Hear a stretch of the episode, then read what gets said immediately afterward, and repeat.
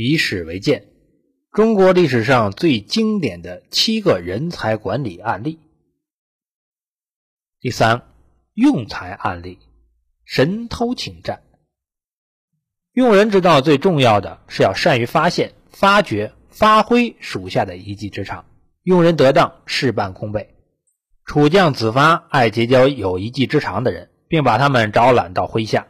有个人其貌不扬，号称神偷的人，也被子发带为上宾。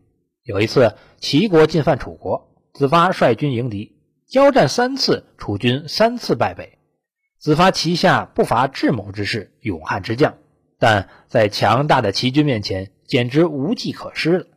这时，神偷请战，在夜幕的掩护下，他将齐军主帅的税账偷了回来。第二天，子发派使者将税账送还给齐军主帅，并对他说：“我们去打柴的士兵捡到您的帷帐，特地赶来奉还。”当天晚上，神偷又去将齐军主帅的枕头偷了，再由子发派人送还。第三天晚上。神偷连齐军主帅头发上的发簪都偷来了，子发照样派人送还。齐军上下听说此事，甚为恐惧。主帅惊骇地对幕僚们说：“如果再不撤退，恐怕子发要派人来取我的头了。”于是齐军不战而退。人不可能每一方面都出色，但也不可能每一方面都差劲。